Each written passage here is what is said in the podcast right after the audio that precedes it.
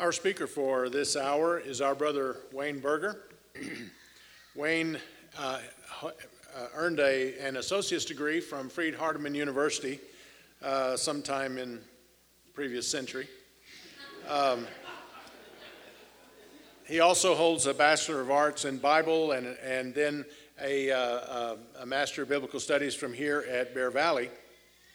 He has published four books. He's been preaching since 1962 and currently preaches for the Conifer Church of Christ in the foothills uh, just west of, of Denver here. Um, he's done extensive short term mission work in uh, both Africa and the South Pacific. He is currently the director of student campaigns here for the, the Bible Institute, and he's been a, an instructor here since 1991. Uh, Wayne is someone that I have have uh, come to um, love in my association with him going back to uh, years before I came to work for the, for, uh, the school here at Bear Valley. And I appreciate so much his, his work ethic, his uh, study work ethic, and uh, we are looking forward to a great lesson from this good brother today. So, Wayne, come and preach the word. Thank you. Thank you. And Wayne, I did turn it on. Uh, I appreciate uh, the introduction. I appreciate the opportunity to get to come and be with you this afternoon and trust that our time together will be good. uh, you know, there's something about mysterious that intrigues us, uh, especially if that has to do with uh, the afterlife. People are curious about what it's going to be like. Uh, what kind of body will I have? Where will we be? How old will I look? That's really gets us. Uh, where, what, what are we going to be doing? Where are we going to do it? You know, we got all kinds of questions about the afterlife. I'm going to operate this afternoon from, first off, the principle given in Deuteronomy 29 29. That says the secret things belong to God, and the things that are revealed belong to us. Now, when I get through this afternoon, you may have lots of questions that you haven't been answered. Uh, I'm going to say they're probably not answered in the Bible. But I'll also say this I'm open to be taught. If I don't teach something that you know is in Scripture about this subject, come let me know. I want to know more about it. But more than likely, what the situation is, we've got more questions about that than God gave answers in the book. And all we can do is say, hey, what does the book say? And what am I going to learn from that? the plan that I'd like to follow this afternoon is I want to, my particular text is 1 Corinthians 15, 35 through 49. And what I want to do is kind of work through that passage, uh, kind of a commentary on discussing what the text says. And then when we finish going through that commentary aspect of that passage, then I want to draw some conclusions, uh, some applications, uh, some principles, and begin to kind of wrap up this message from that passage. Of course, my topic is the resurrected body.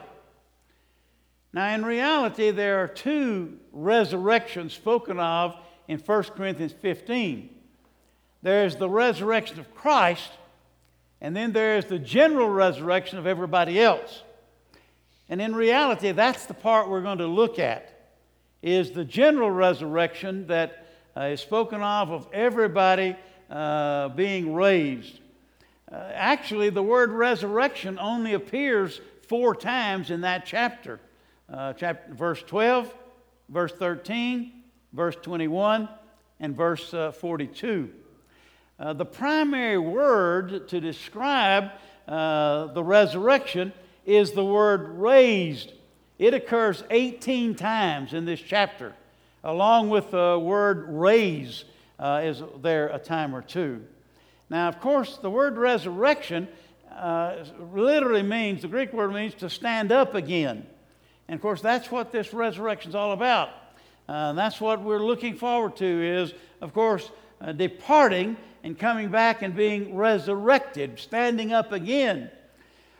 And as we look at this, we're going to try to see what is our resurrected body going to be like.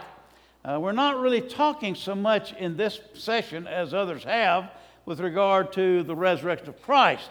What we're looking at is uh, from verses 35 on is the resurrection of all of us. It's the general resurrect, resurrection that he's talking about. And so, if you have your Bibles, you'll be able to turn with us there. And I'm going to simply try to work through verses 35 through 49 and make some comments about each of those verses and then, uh, then draw some applications. Of course, this context of 35 through 49 is preceded by a lot of information related to resurrection. Uh, verses 1 through 4 uh, is the, are the fundamental facts of the resurrection, fundamental facts of the gospel. And I thoroughly enjoyed Mark Hanstein's message last night when he connected all those passages about uh, Christ and the gospel and so on. And then verses 5 through 11, uh, the, uh, Paul uh, basically talks about uh, giving evidence for the resurrection of Christ and the proof that's there. And then in verses 12 through 19, he talks about uh, he, the practical aspect, the importance of the resurrection. Where would we be without the resurrection? And I understand Wes Alter did a great job of that this morning. And then also, then you go from 20 to 28, uh, where we're talking about uh, some order of the resurrection and what's going to happen. first this, then this, and so on. and then from verses 29 through 34, you have basically some uh, Paul's uh, uh, re- practical application of this resurrection and what it's going to mean to him and what it's uh, some practical aspects of it. And then that leads us right down to our text, which is 35 through 49. Let's notice what he says here. Uh, first off, verse 39, 35. But someone will say, How are the dead raised? And with what kind of body do they come forth? Those are the two questions he's going to be answering. How are the dead raised, and with what body are they raised? He probably has that question, those two questions, because the Greeks believed in the, the soul would be resurrected, but not the body. And so that uh, was taught there in this congregation, probably that there's going to be a soul resurrection, but it's not going to be a body resurrection. How can that be? You know, how, how can we bring about a bodily resurrection? And, and, uh, and then that second, ver, uh, second question is what kind of body is that going to be? How can, how can a body that's been scattered uh, come back together? How can a body that's been spread over the sea come be resurrected? And if it does, what kind of body is it going to uh, bring about? And so that's the thought that caused him to write what he wrote that said, All right, let me answer those questions. Uh, I'll point it out later again, but he answer, begins answering the second question in verse 42. But right now, he's going to begin answering that uh, first question. And so in verse 36, he begins his answers uh, You fool, that which you sow does not come to life unless it dies. That sounds like a real strong rebuke, uh, but uh, the word he uses there, you fool, is not the same word that is used in Matthew 5 22, where Jesus said, Don't call anybody a fool. It's a different word. It's, uh, it's, it's similar in terms of you're unwise, you don't know, but uh, it's not as sharp a rebuke as we might uh, first think uh, that it sounds like. But he begins answering that question. And notice he makes an interesting statement. Uh, that which you sow does not come to life unless it dies. Jesus in John 12 used that same principle with regard to himself. In essence, he said, I've got to die in order to bring life about. And so that's the basic thing here. You've got to die, and therefore, and then you can uh, be raised kind of seems like obvious thing, but he makes that statement. And now, then, in verse uh, 37, uh, and that which you sow, you do not sow the body which is to be, but a bare grain, uh, perhaps of wheat or of something else. Uh, but that which you sow, you do not sow the body. First off, the word body is a key word in the book of uh, 1 Corinthians. I teach Acts so much about say Acts, but uh, he, the word body is a key word all through the book of 1 Corinthians, and it's used in at least six different ways. And so you simply have to look at the, uh, at the context of it. What are we talking about? When he talks about this body of a, uh, of a seed, he's simply talking about this plant. You got this corn seed, this wheat seed. That's the body he's talking about in that, in that particular context. And that which you sow, you do not sow the body which is to be. You know, you plant these, these corn seeds, what you're going to get is looks just like what you planted. But I'll guarantee you, you don't get the same seed back. And that's his point here. We're going to be, we're going to, whatever comes out of this resurrection, whatever is the resurrection body's going to look like, it's going to look like what went into the grave. Now, that scares some of us by the way we look. Uh, and we're going to talk a little bit more about that in a minute. But, uh, but the point, and he hints at it right here. What's the resurrected body going to look like? It's going to look like what went into the grave. Don't let it scare you. I think there's an improvement on some of us, and uh, maybe, maybe that improvement will help us. Uh, but that's the point he's going to make right here. Then, verse 38 But God gives it a body, just as He wished, and to each of the seeds a body of its own. But God gives it a body. He's not talking about our body. Now, God can do that, and God will give us a body. But in this context, He's not talking about our body. He's talking about the body or that seed. Whatever kind of seed. If you plant a wheat seed, you're going to get wheat seed. If you plant a corn seed, you're going to get corn seed. And so you see, notice what he says. Uh, but God gives it a body just as he wishes, and to each of the seeds a body of its own.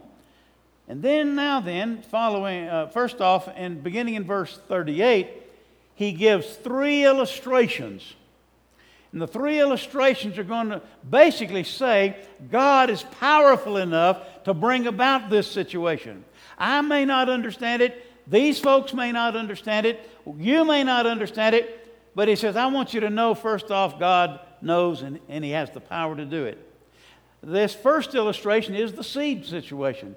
And we can understand that, that. We may not fully understand how it happens, but we understand that when we harvest something, it's going to look just like what we planted.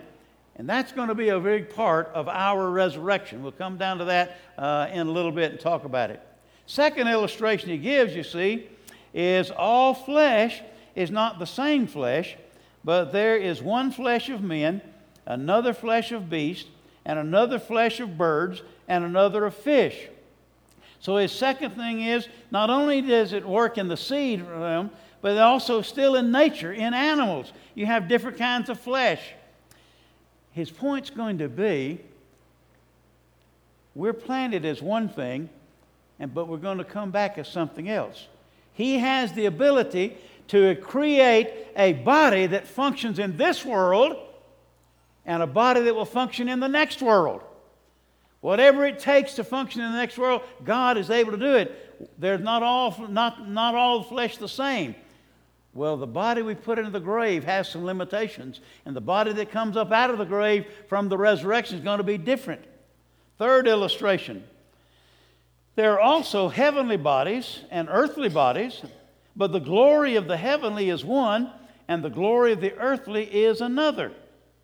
There is one glory of the sun, another glory of the moon, and another glory of the stars, for star differs from star in glory.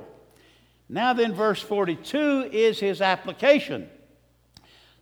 So also, or some versions have so then, so here's his application. And he says, I've given you these three illustrations. Now then, let me give you the application of it. So then, or so also, is the resurrection of the dead. And now then he's going to talk about this comparison. He said, I've given you these three illustrations. Now here's the application of it. So also is the resurrection of the dead. It is sown a perishable body, it is raised an imperishable body. It is sown in dishonor, it is raised in glory. It is sown in weakness, it is raised in power. I'm going to stop there for a moment. Notice the contrast in all of those. That which is put in the grave is negative in the sense that it had problems. And so he describes those problems when he said it is sown in uh, uh, a perishable body. The fact that it died shows it's perishable, but it's going to be raised and imperishable. What comes up out of the grave is not going to die again. It, and uh, then he says also, uh, it is sown in dishonor. Dishonor in the sense that cancer ate me up. Dishonor in that something weakened my body, something destroyed me, but it's going to be raised in honor or glory. It is sown in weakness, something weak about it and did, could not keep it going on living. And so it's going to be weak, but it's going to be raised in power. Now, first off, we mentioned the word body as an important word. This is an unscientific survey. I believe that when we hear the word body, we think of this flesh and blood. That just kind of comes to our minds. Well, we need to understand there are different kinds of bodies. And that's what he's been illustrating with regard to the sun, moon, and stars, the fish and the animals. There are different kinds of bodies. And so his point is there is a body that goes into the grave, but there's a different body that's going to come up. One commentator said it's a different, it's same in structure, different in texture. We'll come back and talk about that in a minute. But the point is, don't let the word body scare you off. Don't let the word body jump to your preconceived idea. There's a different kind of body. You stop and think about what he said with regard to that. Think about the number of people with deformities who are going to be laid in the grave. I don't believe they're going to be raised with a deformity because he said they're sown in weakness, but they're going to be raised in power. Think of the, about the people who've been mentally off, and uh, they're not going to be that way in eternity. There are a lot of weaknesses, and just because, and by saying the fact that the body that goes into the grave is the body that comes up out of it, is not saying we're going to carry with it all the same weaknesses. We're going to talk about what the difference is in a little bit, if you'll stop that clock over there. Uh, and so uh, there's a lot to be said. Uh, we, we, we will not continue in our weakened state. We'll not continue with our uh, uh, disabilities, whether mental or physical. We're going to be raised in power and glory. I don't know just what we'll look like, and I don't know all things. Here's another thought for us to mull on, uh, and I realize it's sometimes possible to dig up more snakes than you can kill. Uh, here's a question maybe we don't know how to answer, but what about the fetuses that have been aborted? What are they going to look like? Uh, what are they going to? You know, we've had over a million a year since 1973. Heaven's going to be filled maybe with more fetuses than us. But uh, what are they going to be a fetus? I don't think so. But that's what he's talking about. We're going to be sown that way. Then notice also in verse 44 it is sown a natural body, it is raised a spiritual body. If there is a natural body, there is a spiritual body. Here again, don't let the word spiritual fool you. You know, spiritual says that's Casper the ghost. And it's just going to be ghosts floating around here somewhere. No, that's not what the word spiritual means there. The idea is going to be there's going to be this natural body that's earthy, and we're going to see that word in a minute. And there's going to be a, world, uh, a, a, a body fit for the next realm, which is the spiritual realm. But it doesn't necessarily mean it is a ghost kind of body. natural and spiritual. Then he goes on to say, however, no, skip a verse, verse 45. So also it is written, the first man, Adam, became a living soul. The last Adam became a life giving spirit. The first Adam became a life, uh, a living soul. That's quotation from Genesis 2 7 that says, And God formed man of the dust of the ground and breathed in his nostrils the breath of life, and man became a living soul. Now, the life giving spirit is Jesus Christ, this second Adam. He has the power to give life. And that's going to be the idea that the resurrection. He has the power to give life physical life, spiritual life. He can take this body that was in the grave and he can breathe into it spiritual life that'll come forth and function in that spiritual realm, in that hereafter, whatever it might be like. And we're going to talk about that if I got enough time. And then he said something obvious. Verse 46 However, the spiritual is not first, but the natural, then the spiritual. He's simply saying, and it's logical, you got to have this physical body first, but it's going to go in the grave. And then the second thing is you'll have the spiritual body. So you got the natural first, and God made us this body. He gave us this body. The psalmist said, I'm fearfully and wonderfully made. We're made to function in this area. We can function as God wants us to function in this realm. But He also is going to make us so that we can function in the next realm too. And we'll see some differences in this body and in that body. And so He says, uh, first, you got to have this natural body, and then you're going to have that spiritual body.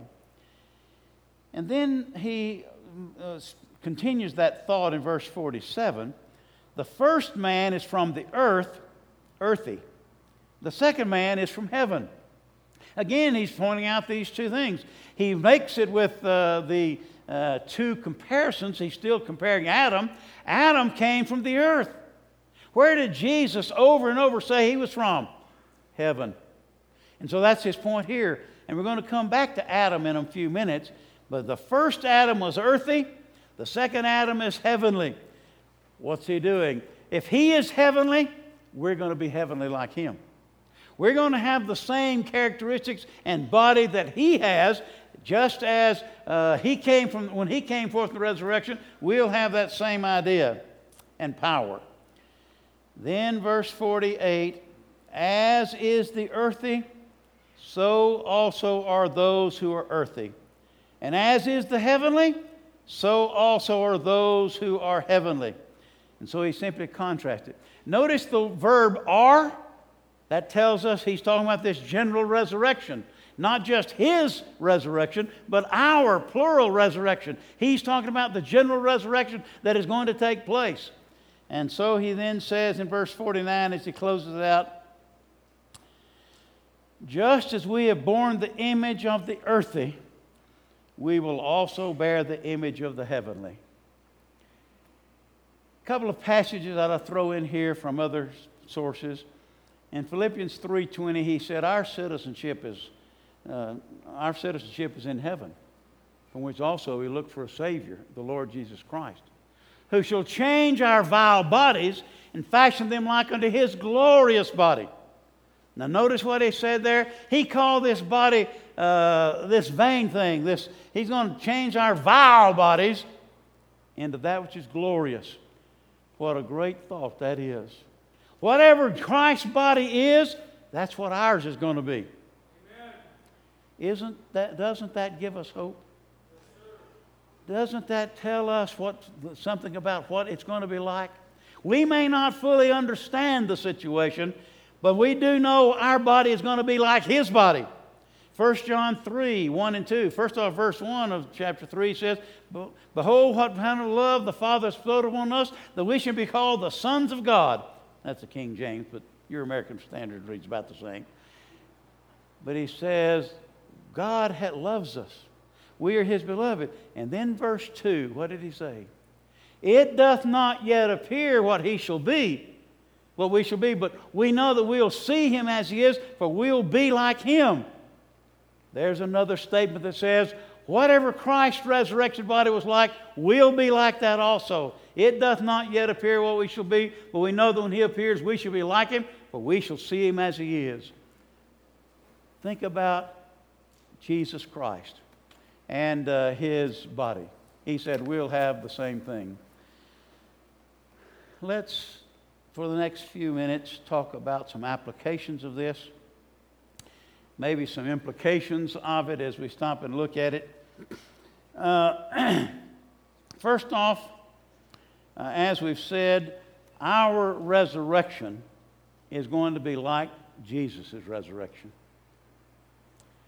We're going to be like him. They put Jesus' body in the grave, and Jesus' body came out of the grave. Now, he came out of the grave even to the point that he said, You can feel your, where the sword, spear went in right here. Uh, you can touch my hands and see the scars of where the nails were.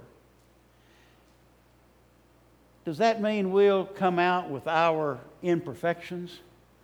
I don't think so. I think that was just simply Jesus saying, Let me give you the proof that I am the guy who went in the jail, in the, in the grave. And I'm the same guy that was there and I'm come, come out of it. If you don't believe it, here, feel, feel my hands. I don't think that indicates we'll have our scars with us in the physical realm. But there was some, something different about Jesus. You know, uh, first off, Jesus was resurrected. what a great thought. Look at verses 20 through 22 in this chapter, and I think we see another evidence that we're going to be like Jesus. Verse 20 But now Christ has been raised from the dead, the first fruits of those who are asleep. For since by man came death, by a man also came the resurrection of the dead. For as in Adam all die, so also in Christ will all be made alive. Now, here's the point we're going to look at. Well, let's look at verse 23. But each of us in his own order Christ the firstfruits, after that, those who are Christ at his coming. He said Jesus was the firstfruits. That's a farming term. In Exodus 16 and Leviticus 2, we read about their first fruits. They would go out when the harvest came in, when the crops came in, they would go out and harvest it. And then a little later, they'd go back with the second harvest and harvest it. What did the second har- how did the second harvest look compared to the first fruits? The same. If they went out there and harvested the corn the first time, then they went back a few weeks later, a few days later, and harvested the second corn, what's it going to look like? Just like the first fruits. Now, what's the application? Christ is the first fruits. You and I are the second fruits. What does that tell us? Whatever Christ was, whatever Christ was, that's what we're going to be. We're the second fruits. He was the first fruits. And so what he is and how he was resurrected is the same thing that we will have and that we will be. I'd like to also mention something else here. Christ was resurrected. Listen carefully. He was not resuscitated. That's a, you didn't know I knew that big word, did you? a resuscitation is when you bring back somebody from the dead and they're just like it, or bring them back from near death. Jesus raised several people from the dead but in reality, it really wasn't a resurrection, it was a resuscitation. When he brought Lazarus back to dead, back from the dead, he resuscitated him. Lazarus still had his same weaknesses. Lazarus was still going to have to die again. Jesus was not resuscitated, he was resurrected. When you and I come to that great general resurrection, we're not going to just be resuscitated and brought back to life just like our, our former life. We're going to be different. Think about the differences in Jesus' resurrection when he came forth from the grave. You remember on that resurrection day, first off, uh, Mary Magdalene grabbed hold of him. He could be touched and handled. Uh, that's what he told him in the room in John 20. Uh, Thomas said, I, I, I won't believe it till I can touch it. Here it is, touch it. So the body that he came forth from is not Casper the ghost. It's not something that's just a spiritual being that you can't see. It's a physical, and that word scares me, but that's the only word I know to use. It's a physical body that it came back in. It could be touched and handled. That's what we're going to be. I think there are three, maybe four special ways in which Jesus was different. I don't think when he came from the forth from the grave that he was limited by space and time and material barriers. He was not limited by space, time, and physical barriers. You remember on that first day when he's there late in the afternoon, there are two disciples walking to Emmaus, which was seven miles from Jerusalem. And all of a sudden, Jesus appears with them. Where did he come from? He just appeared. And then after he ate with them, he left and immediately appeared, it seems, in the upper room where the disciples were. And they didn't open the door and come in. He didn't even knock and ask them to come open the door. He just came through the door or the wall. He's not limited by physical barriers. He's not limited by the time it would take to walk seven miles back to Jerusalem. He's not limited by time or space or physical barriers. I believe we'll be that same way. Another difference that we see that is interesting Jesus, on at least two occasions, ate with these disciples. You know, he asked, Do you have any bread I can eat or fish or something I can eat? Uh, then in John 20, that's John 20, even in Luke 24, John 21, he has breakfast fixed for these folks. I don't think he had done his biscuits and gravy, but uh, he had fish for them and they were grilling there. Now, here's the question why did he eat with those folks? I think, again, to prove I am here, I am alive. You are not hallucinating, you are not seeing some ghost.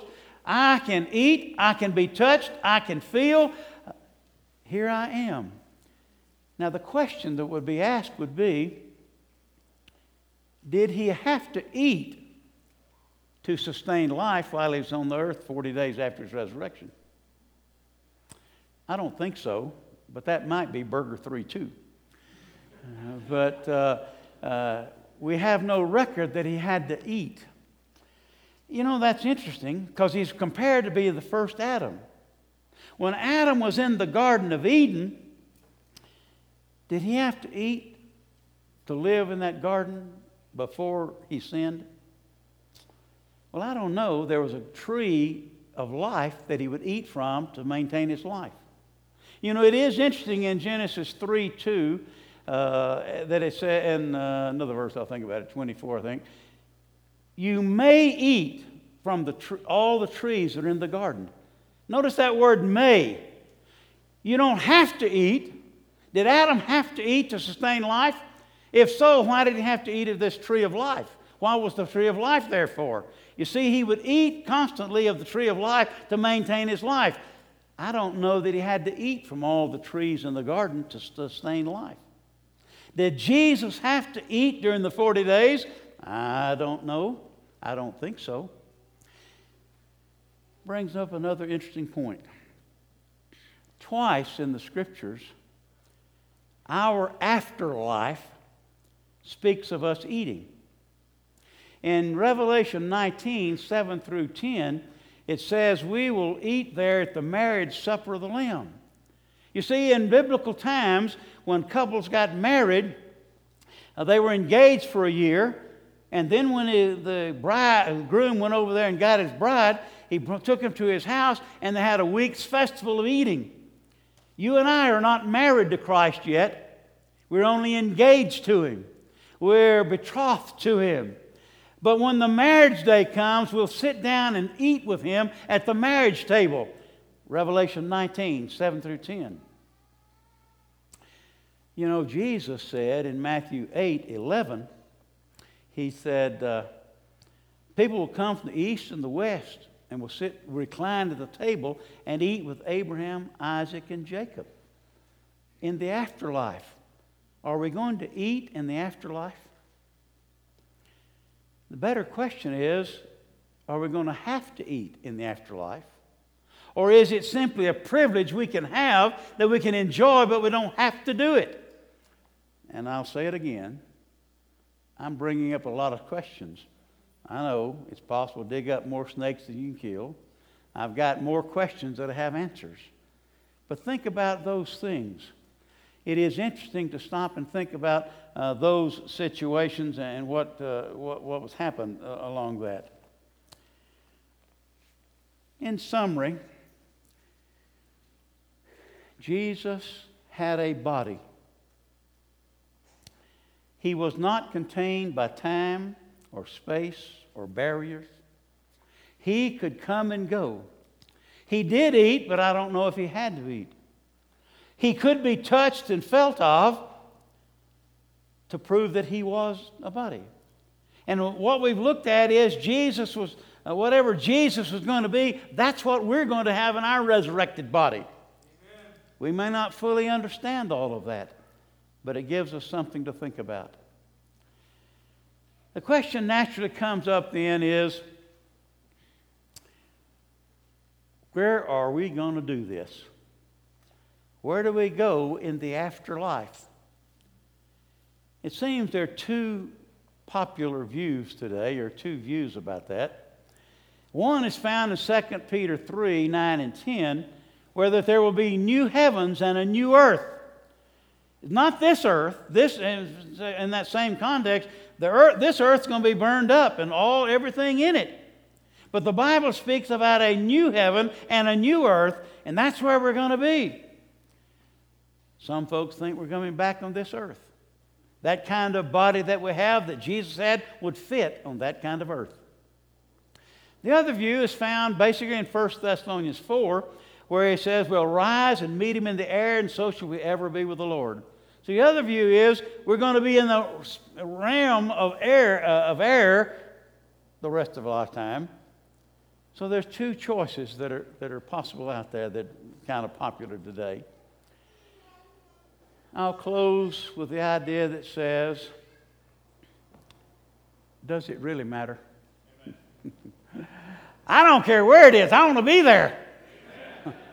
I don't care if it's a new heaven and new earth, or it's if in heaven, if he's got this place he's going to go build for us.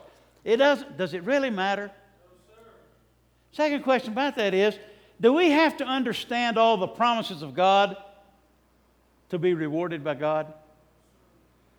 You know, I say a person says, I, have got a belief that we're going to all be in the air. And we get up there in the day of judgment, the Lord says, Nope, we're going to be on earth. Sorry, you can't come because you got the wrong view. Does that make sense? What about those folks who have different views about how the Holy Spirit dwells in us? Do we have to understand how the Holy Spirit dwells in us or we can't go to heaven? Do we have to understand that heaven is the place or that uh, there are degrees of heaven or degrees of hell? What if we got that wrong? We get up there and he says, Sorry, you don't understand the hell, degrees of hell or the rewards of heaven, you can't make it. You see, my point is, I believe, and again, I don't mind quoting Berger 3 2. When promises of God cannot be test of fellowship, promises that God makes cannot be a salvation issue. And we as a brotherhood shouldn't make it that way. We should not divide over those things that God has promised. I may not fully understand. I know I don't fully understand all He's promised. But I don't believe I'm not going to get to enjoy them just because I can't explain them. So let's take that attitude and understand that says, look, We can figure it out, what we believe and what we think. But when it comes to really maybe even our kind of body we'll have, I may not fully understand it. When it comes to where we're going, I may not fully understand it. But I'm not going to bind on you my view, and I don't want you to bind on me your view, and I don't want this half the congregation to be divided from this half the congregation because we differ over those things. Those are some rewards that we can look forward to, that God will bless us. Uh, whatever I believe about those things doesn't change what God's going to do. Whatever's going to happen is not going to change because I get it wrong. God knows what He's going to do, and He's going to do that no matter what you or I believe about it. I'll close with the same thing I started with. Deuteronomy 29 29 says, The secret things belong to God, and the things that are revealed belong to us. There are lots of things about the resurrected body that I probably don't know.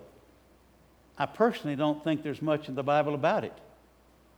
Uh, the strongest thing I think is we're going to be like Jesus.